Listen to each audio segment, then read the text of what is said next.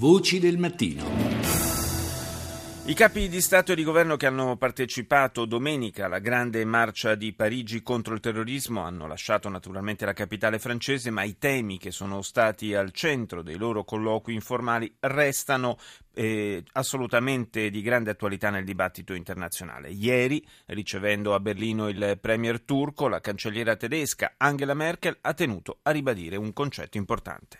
Ja, von meiner Seite möchte ich sagen, dass ähm, unser früherer Bundespräsident Christian Wulff gesagt hat, der Islam gehört zu Deutschland und das äh, ist so, diese Meinung bin ich auch. Voglio ricordare quel che disse il nostro ex presidente Christian Wulff, l'Islam appartiene alla Germania, è vero, ha ripetuto il capo del governo, condivido questo punto di vista e questo è il motivo per cui dobbiamo fare tutto il possibile per rendere l'integrazione un successo.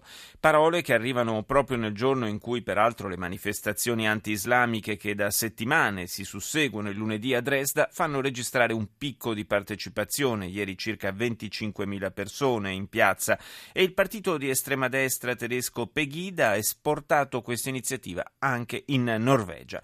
Nel frattempo il primo ministro turco Ahmet Davutoglu ha replicato alle polemiche innescate dalle immagini che ritraggono la compagna di Koulibaly, uno dei terroristi di Parigi, in transito in Turchia diretta verso la Siria. Bu konuda Türkiye haksız suçlama yöneltilmesine kesinlikle e, tahammül etmeyiz. Elinde kimin delil varsa bunların ortaya çıkartılması lazım. Non accetteremo mai di essere messi sotto accusa per questo. Il fatto è che chi ha informazioni di intelligence dovrebbe condividerle. La Turchia, ha sottolineato Davutoglu, ha oltre 900 km di frontiera con la Siria e noi stiamo facendo straordinari sforzi per rendere sicuro quel confine. D'altra parte il nostro è un paese nel quale ogni anno arrivano 35 milioni di turisti. Non possiamo collocare o meno le persone nella categoria dei sospetti terroristi soltanto sulla base dei loro nomi, perché si possa agire ci devono essere precise indicazioni di intelligence.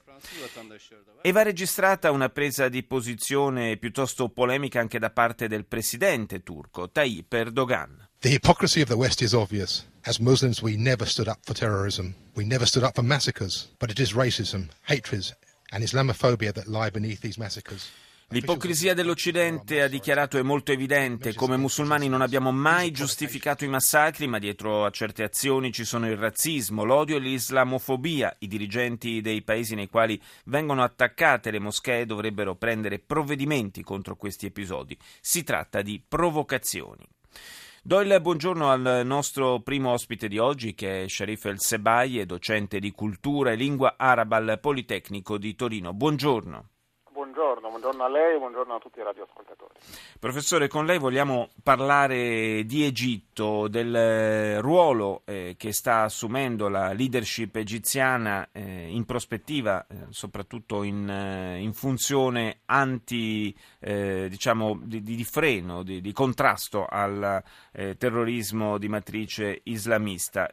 partirei da un eh, una notizia di cronaca che trova poco, poco, riscontro sulla nostra informazione in Italia, ma che eh, è mh, assolutamente significativa, cioè eh, quello che si sta facendo, che l'Egitto sta facendo al confine con la striscia di Gaza. si sta praticamente smantellando un'intera cittadina, quella di Rafah, una operazione che a seconda dei punti di vista può essere considerata eh, diciamo così, un'operazione di sicurezza volta a garantire il controllo della zona di frontiera, ma anche come un ulteriore passo verso l'isolamento di Gaza.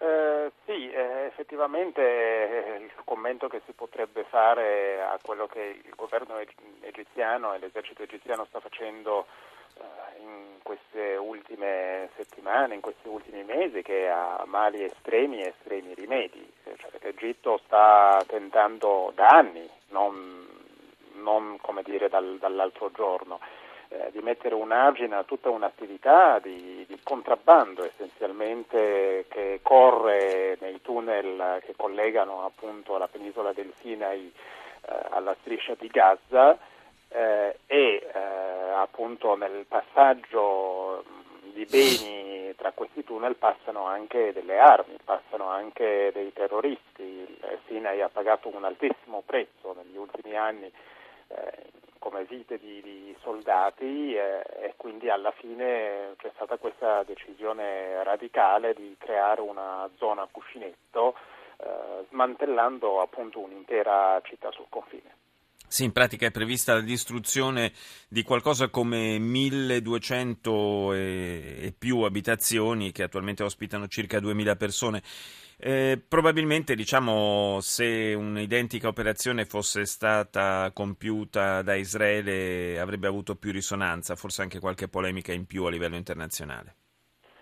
Eh, certamente. Ehm bisogna tenere in considerazione che appunto l'Egitto ha provato con tanti altri modi di risolvere questa situazione. Eh, ha provato anche con un uh, dialogo diretto con le autorità che governano le, la striscia di Gaza, però evidentemente dopo la caduta del governo dei fratelli musulmani i rapporti si sono deteriorati ad un punto tale che non è più possibile percorrere delle strade alternative. E l'unica strada da percorrere è quella appunto di mettere un argine diciamo, a queste attività di, di contrabbando appunto assolutamente eh, impossibili da, da, controllare o da regolare creando una zona di, di isolamento totale.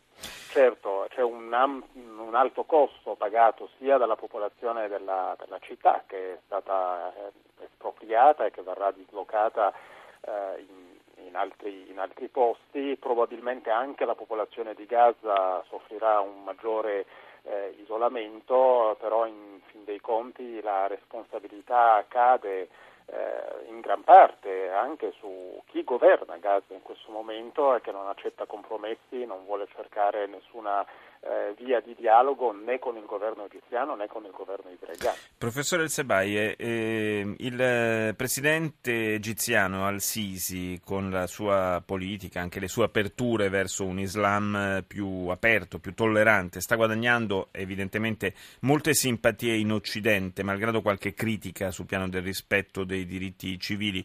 In qualche modo l'Occidente sta riscoprendo eh, il, forse l'importanza di avere alla guida di alcuni paesi eh, dell'area un uomo forte che dia garanzie?